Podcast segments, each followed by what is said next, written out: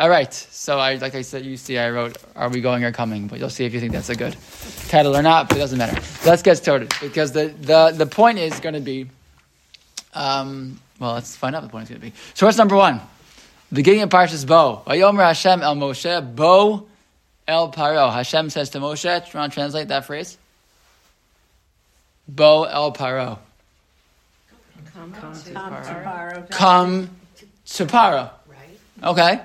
That's not go to grammatically Paro. correct. or Come to Paro. Come to Paro. If I'm talking to Moshe and Moshe is not with Paro, Needs to go. I would say, Go. go to Paro. In fact, Paro, right? well, let's finish the pasuk, but then we'll look at another pasuk. V'yomer Hashem Moshe bo el Paro. Why? Ki ani ichbarati al sibo v'sleiv avadav. Because I have strengthened his heart and the heart of his servants. Laman shisi ososai ela bikirbo. In order to be able to spread my signs and wonders, you know, uh, throughout Mitzrayim. If you want to know more about that, I actually gave a share about it in the in the base medrash of Tina last week. I posted it on the website if you want to see it there. I never do that, but if you want to see another share uh, on, that topic, why Hashem hardens Paro's heart, what does it look like? So I just so it's there on the on the site on the same WhatsApp, all that stuff. It's still it's there somewhere. Um, so fine, but the bottom line is he says, "Come to Paro." Why? Because I have hardened his heart and the heart of his servants. Question? Anyone? Well, Wouldn't that be the opposite? Wouldn't you time? say like, "Come, go to Paro because I made it e- easier for you, not harder"? Okay, right. Go to Paro because I have strengthened his heart. I don't know. That's like yeah, that like makes me more le- less comfortable to go. Maybe I don't know. Like Right. yeah, like what? Right? It's kind of a funny combination of phrases. Go to Paro. Why? Because I have hardened his heart. Okay, fine, uh, fine. So now take a look at the next section, source number two. And this is, takes you back actually to last week's parsha. Parshas Va'era. Vayomer Hashem Moshe kavei lev Paro. Me'ein l'shalech l'shech am. Paro's heart is heavy, and he is refusing to send the people. So what does Hashem say to do? Lech el Paro, which which translates as go to Paro. Baboker in the morning. He is standing. He's going out to the water. Which water, presumably? The Nile River. The Nile River. the bathroom. Right, Ah, it's good. So we know the Medrash that he, he Paro would go to the bathroom in the Nile because he was a god, so he can't go to the bathroom in the bathrooms. He has to go at the Nile River. Right. That's a that's a Medrash. But yes, v'nitzavta likraso, and you should nitzavta. You should stand in front of him. Al sfas hayor. Right now we know it in front of, on the banks of the Nile River. V'amate asher nefach lenachash tikach biyadacha. And the uh, the staff that you would take that had turned into a snake the initial time. So take that with you on your way. Fine. But the, the bottom line is, is that initially Hashem tells, tells Moshe to go to Paro, right? And by the way, interesting to, to note also, there's something specific when he gets there he's supposed to do. When it says lake, we're going to see some of the Mefarshim pick this up, the language of vinitzavta, and you should stand, right? Nitzavim, right? To, to, to, be, nitzav is to stand, usually to stand, stand strong, typically. And we'll have to see how that plays a role in this conversation. But the very, very simple question, which many, many of them are bothered by, is Bo el Paro doesn't make sense. Hashem tells Moshe often, Leich el Paro, go to Paro and tell him, etc. Bo el Paro means come to Paro, right? So why the change from the language of Leich to the language of Bo? That's our question for this afternoon. Okay? Any thoughts about it before I give an answer? Ah, what do you mean? Hashem is saying, "Come with me to Paro." In other words, I'll be with you. Ah, so maybe there's something that a come is something that we do when we're together, right? Other, by, by the way, where else could Paro be if Hashem says come? He could already be there. He could already be there, right? Come to Paro. I'm already at Paro, right? Exactly. Or I'm going to go with you. Great. We'll have to see. Yeah, good, excellent. Okay, so let's take a look. We're going to see a number of explanations. As usual, you can choose the one that you like the best.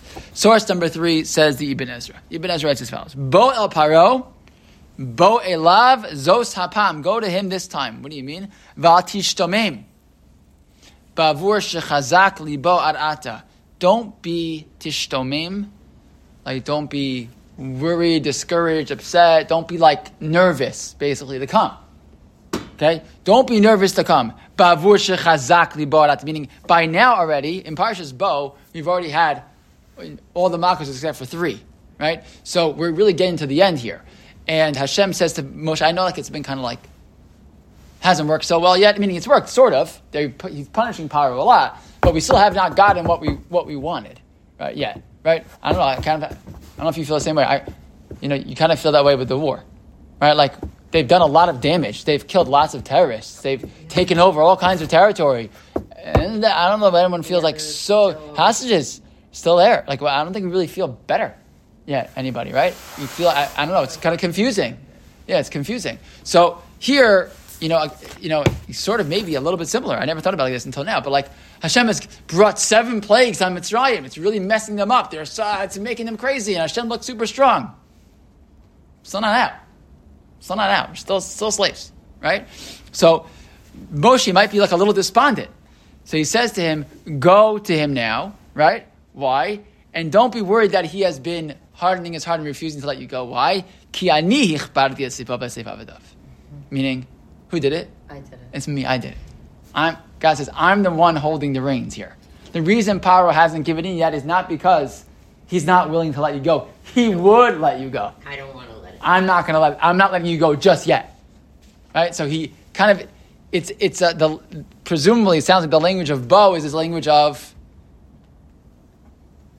like encouragement a little bit maybe right like a and like don't and maybe come with me right but like let's go don't worry We're in it together. we're in it together, right? Because Moshe might be feeling discouraged. It's been so long. By the way, by that point, it's been seven months.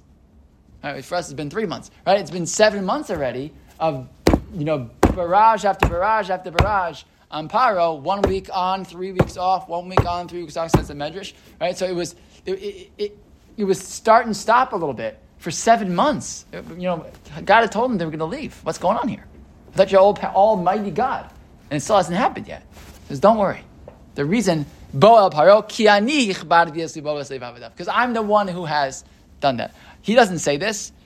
Uh, he writes also, he- he's lev avadav, right? Why does he also mention the, the heart of the people, of the, the servants? Bavur yarach libam. Once arbe came, apparently, even the, even the slaves were like, I think they mentioned, they said, Paro, like, let them go already.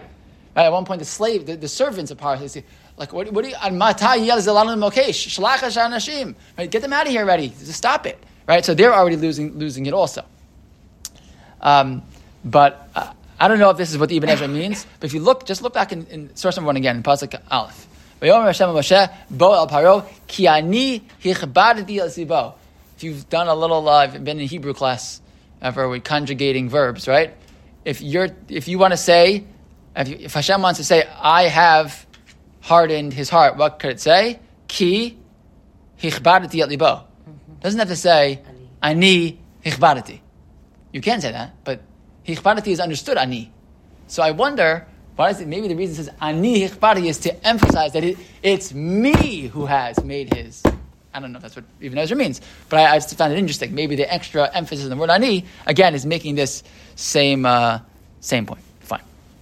So that's approach number one. Approach number one is that Bo El Paro seems to be maybe a language of Moshe needs a little encouragement because he's going to feel a little bit bothered by what's, you know, they haven't gotten there yet. And Hashem says, don't worry, I'm the one pulling the strings, and don't worry, it's gonna, he's going to fall through eventually. Yeah. And don't, don't lose hope. No, it's, it's going to be intimidated. Right.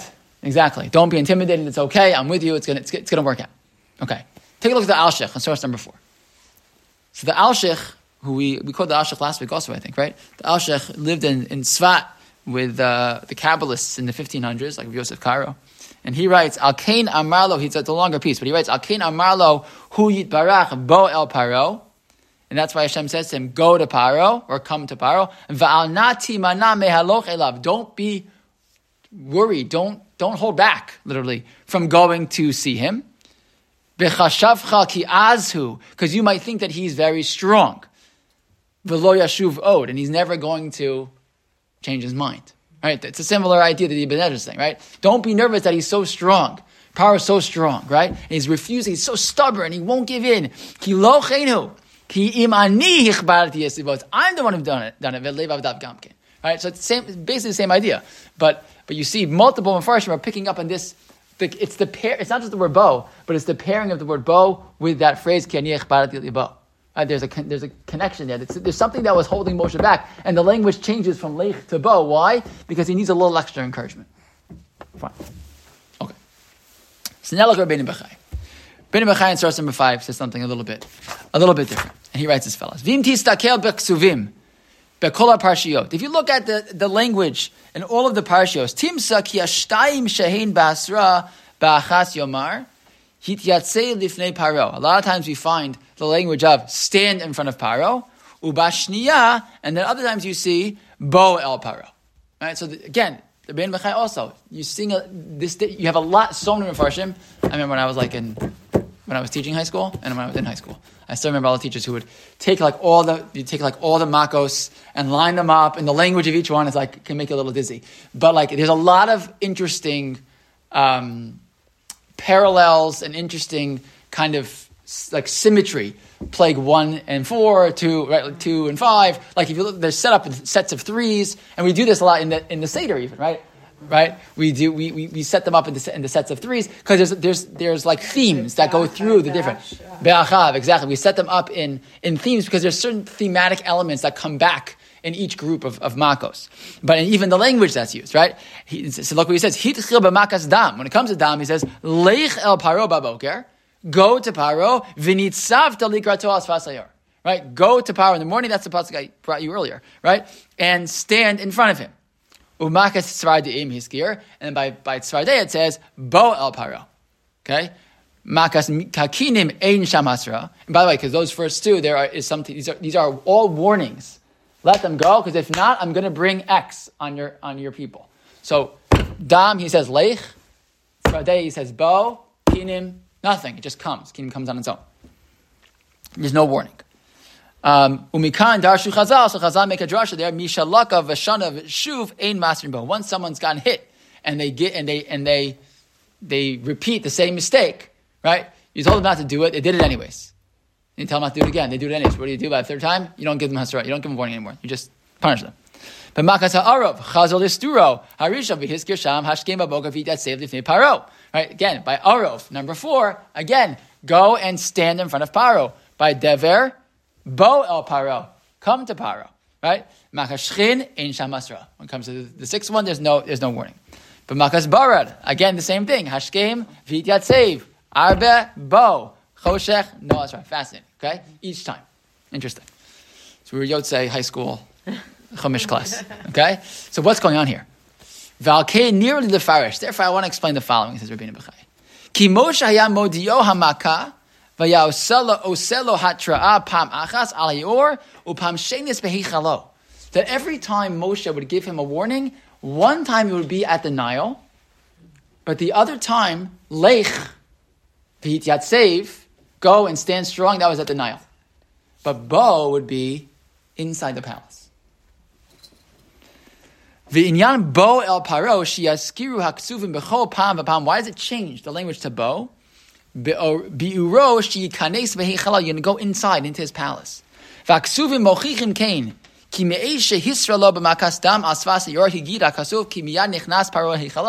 would, what did Paro do? Every time he would warn him at the Yaor, at the Nile, what would he do? Would then leave and go into his palace, like retreat into his palace. Lazot. He'd go to, he would go inside and he wouldn't listen. It was like his way of, of retreating and going back to some kind of like quieter place where he could strengthen himself.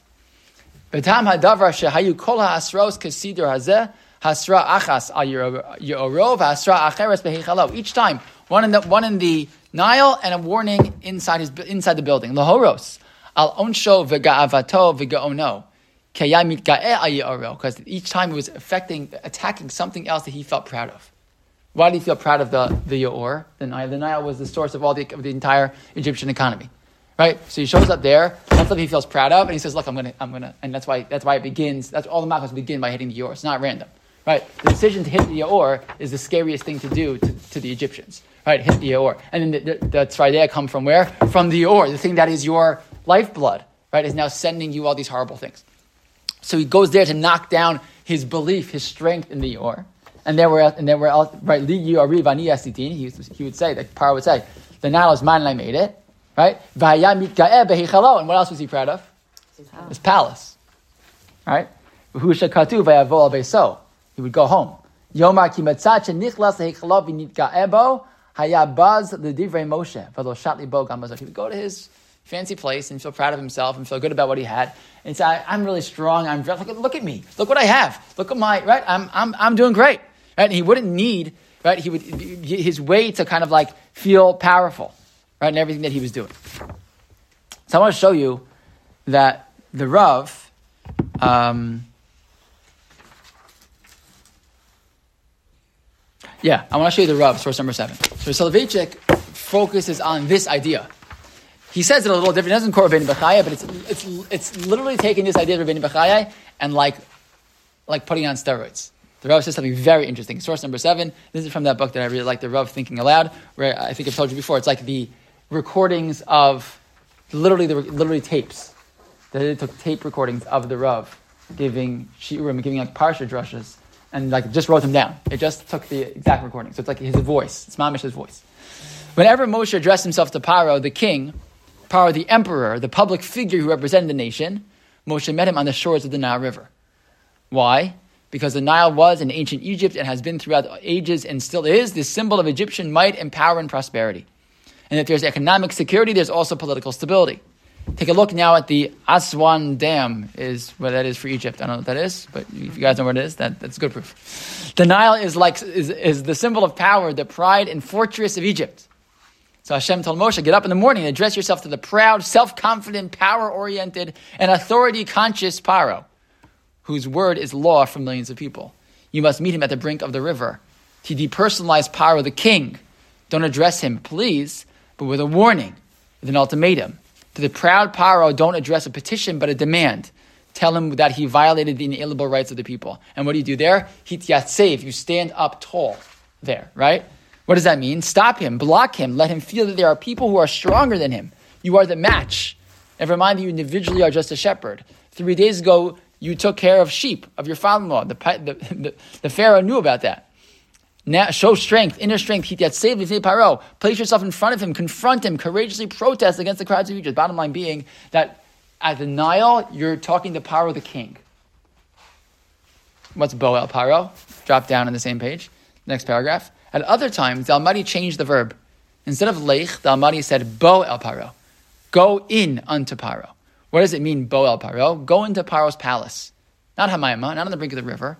Into his study, his inner chambers, his private quarters. Address yourself to him while he has no crown in his head, no scepter in his hand, while he's not dressed in the royal robes. By the way, if you like this idea of Moshe having been his stepson, right, or brother, mm-hmm. right, or stepbrother, right? There's an intimate relationship that exists there also between Moshe and Paro, right? So this would actually works very nicely, right? He goes in quietly and has conversations with him.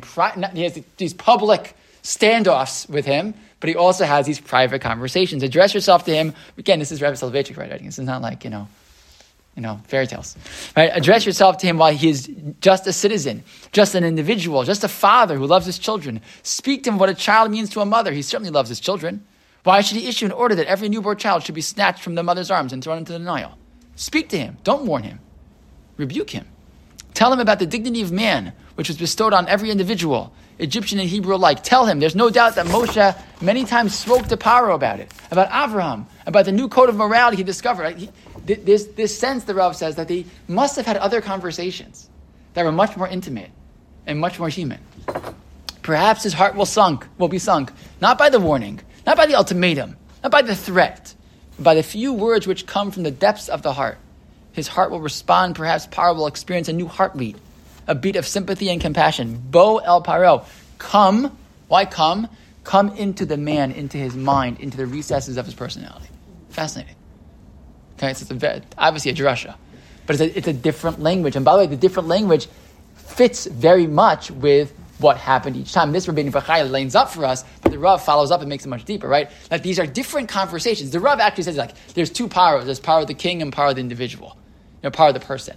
And in that sense, he argues that there was this, you know, mirroring effect, or not mirroring, like different, differing effect, right? That he would speak to him like in public, and you also have these conversations like in his chambers. You know, sometimes you see this in like I don't know what really happens in real life, but in movies and like law movies, right? You have like where the the defense and the prosecution have to talk to the, they talk to the judge in front of the court, and then every once in a while they meet they meet behind closed doors. They talk to the judge in his chambers. It's a different kind of conversation. The judge takes off his off his robe and they sit down and just have a conversation off the table, you know, at his desk and have a conversation. Similar type of thing. Like there was an opportunity there for more. Um, that was a little bit different. I think it's very interesting. Um, but the Rav also has a different approach. Also, I just want to show you that that Rav Hirsch piece. Also, hold on one second. Do I want to? I'm going to decide. One second. Put it there for a reason.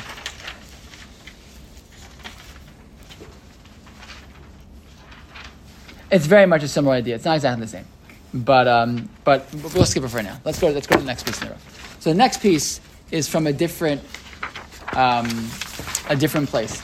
I think we sometimes underestimate, or maybe we don't, how much the Rav wrote on the Chumash. There's so much uh, you know, so many ideas that the Rav wrote on Chumash. He has lots of ideas on all kinds of philosophy and all kinds of, you know, lonely man of faith and halachic man and all, all those things. He wrote so much on Chumash, but it was scattered in so many different places. So, that, so they made this Chumash, the Misoras Harav Chumash, this Grace uh, Chumashim, which just gather all of his ideas on Chumash and place them all in one place, which they, he didn't have a parish on the Chumash. But he had so many ideas. So this idea, which is a, a very different one, um, is placed there, but it really comes from that book, Festival of Freedom, that, that, that came out about, about Pesach. So here he says a, a totally different idea. And basically he talks about that there are two different types of a shliach. And a person can be a shliach halachically in two very different ways. And the rule is, right, in general, shlucho sha'adim kamosa. If I send a shliach, they, they act like sort of in my place. And they almost like become like me. But there's two different types. So on the one hand, there's a shliach who can do something on my behalf, right? I can send a shliach to uh, Get married. get married, to deliver a get, chalila. All, and in those situations, the shliach sometimes can even make their own choices. That's what to do. The best, one of the best examples is when uh, this is an exact shlichus, but it is a shlichus also when Avram sends the Eved or Eliezer, right, to find a wife for Yitzchak. He doesn't even tell him which woman to choose. Right? He's given the freedom to make a choice, right? Because Avram trusts him to do that which he wants him to do. You know, that he assumes he'll, he'll do the right thing, right? But in that sense, a shliach sometimes has a lot of latitude. And the shliach is kind of sent from the original person, and they have a connection, they're related, and they have a you know, relationship still, but that shliach is really working on their own. The person kind of stays, stays back, dispatches the shliach, and the, per- and the shliach does whatever they want, right? But there's another kind of shlichus where a messenger is sent, and yet the person who sends the messenger has to stick around. So, for example, when the coin, when a person brings a korban, for being a korban, so what happens? So you can't just send, you can't just like FedEx a cow to the korban to the Beis Hamikdash, and the Hamikdash, and like some Kohen will take care of it for you. It doesn't work that way, right? Like I'll send my name, right, and they'll they'll daven for me forty days at the hotel, and a miracle's going to happen to me. I'm not trying to, right, but right, right, you know how I feel about these things. But like, right, but don't. the- What, what, the reason I joke about it is because what, what does that mean when I send someone to do something for me and I don't? It means I don't have to do anything, right? I just send it and, and they and they go, right? They do it for me. When it comes to a korban, so I have to bring it myself. I can't check the korban in the base of There's the Kohen has to do that, right? But I have to go and bring it there, and I have to sit. I, I do smicha on the korban. I lean lean on the korban, and then I have to stay there while it is brought on my behalf, right? Why? Because I can't just send it and I'm gone. I have it's being done for me, but sort of together with me. And the Rav says the same thing as the shliach tzibur, right? When you're in shul, the shliach tzibur don't say like, here, be the shliach tzibur. You go into another room and you dive, and the rest of us are going to stay here and do nothing. That's not what we do. He, he davens, and that's, that's, by the way, that's why the, the reform started. One of the biggest things the reform started was that what? That the chazan would stand up on by the aron, because that's where lahabdil, a priest would stand, right? But the reason we don't do that, eh, the the, the goal is that the chazan stands in the middle of the shul, either middle mamish or even down below in front of the arm, but amongst the people, right? Rabbi Adler is very, very makbid. Rabbi Adler, Yosef Adler, always makbid that even though he sat high up, he would always daven Shemona Esrei down low. He would always come down from the, from the stage to, to, to daven with the people. It's a different reason. But, but, the, but the point being that the shliach, the shliach tzibor is not someone that I send off and they do it for me and I have no connection to them. I stay connected to them.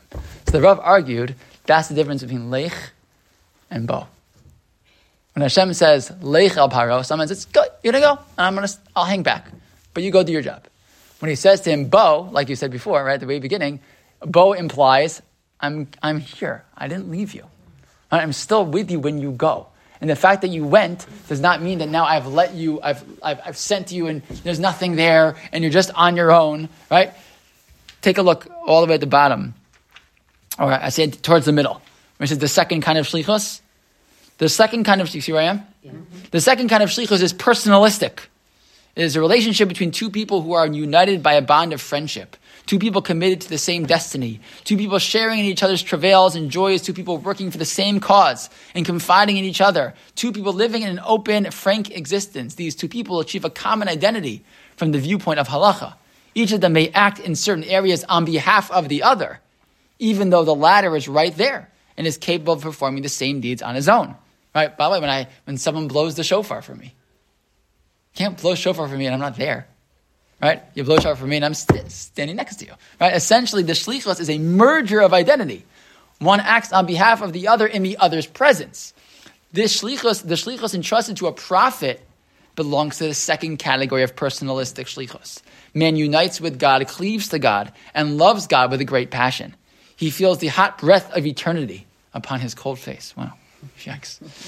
Beautiful. It's beautiful.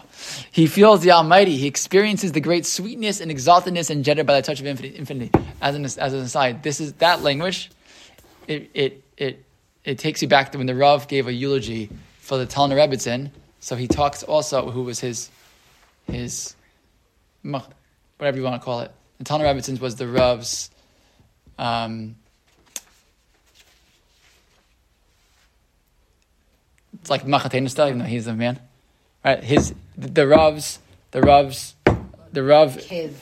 the Rav's daughter married Yeah. the Talner Rebbe, so his the Talner Rebbe's mother passed away. The Rav gave eulogy for her. Sorry, and so in that in that argument, he talked a little bit about his own mother also, and he talks about the difference in his father and his mother. And his father taught him like halacha, what to do, and his mother taught him how to feel.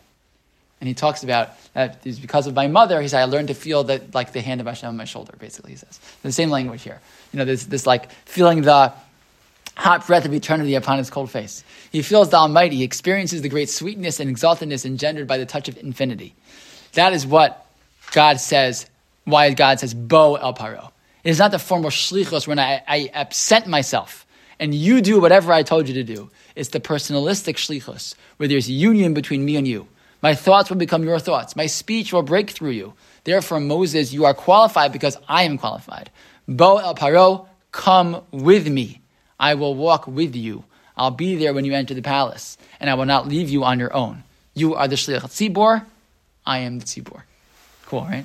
I am united with you. We will walk together arm in arm, so to speak. Man can come so close to the Almighty that he and the Almighty are united. One voice, one feeling, one experience, uh, finitude somehow embraced by infinity and yet not dis- disappearing, right? Somehow feeling that close to HaKadosh Baruch Hu, you can't be totally close, right? But as close as you can possibly be. But the idea being, and it takes us all the way back to the very first shot we saw, which was that he, that Moshe was nervous. Moshe was feeling frustrated, feeling despondent. And Hashem says, don't worry, come, come. And that moment he says, come with me. Don't feel despondent, come with me. I thought it was so nice. If you look in source number nine, it's a great, uh, a great quote here. The Turei Torah is a sefer, an old sefer that's like it gathers like uh, you know uh, nice vorts from the Hasidim, Hasidic vorts. So they have a quote here from the from the Kotzker Rebbe. Vayomer Hashem Moshe bo el paro says the Kotzker Rebbe as follows: Lech el paro ein ksivkan. It doesn't say go to paro.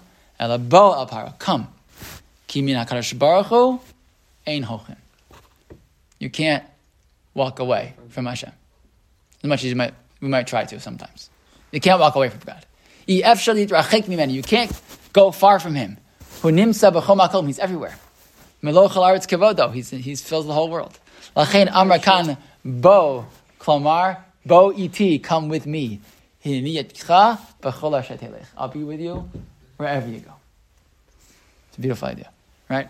And I think the, the point is, right, sometimes we as shlichim avakadosh baruch Hu, which is what we are, all of us are shlich, shlich Hashem. That's our job, right? And Eved Hashem. That's every single one of us. And sometimes we feel like we've just been sent on a mission. Go. And he doesn't, and we, you know, it's hard to find him, right? And we feel like he's not around. And I think the language of Bo El Paro is a reminder, especially from the Kotzker Rebbe.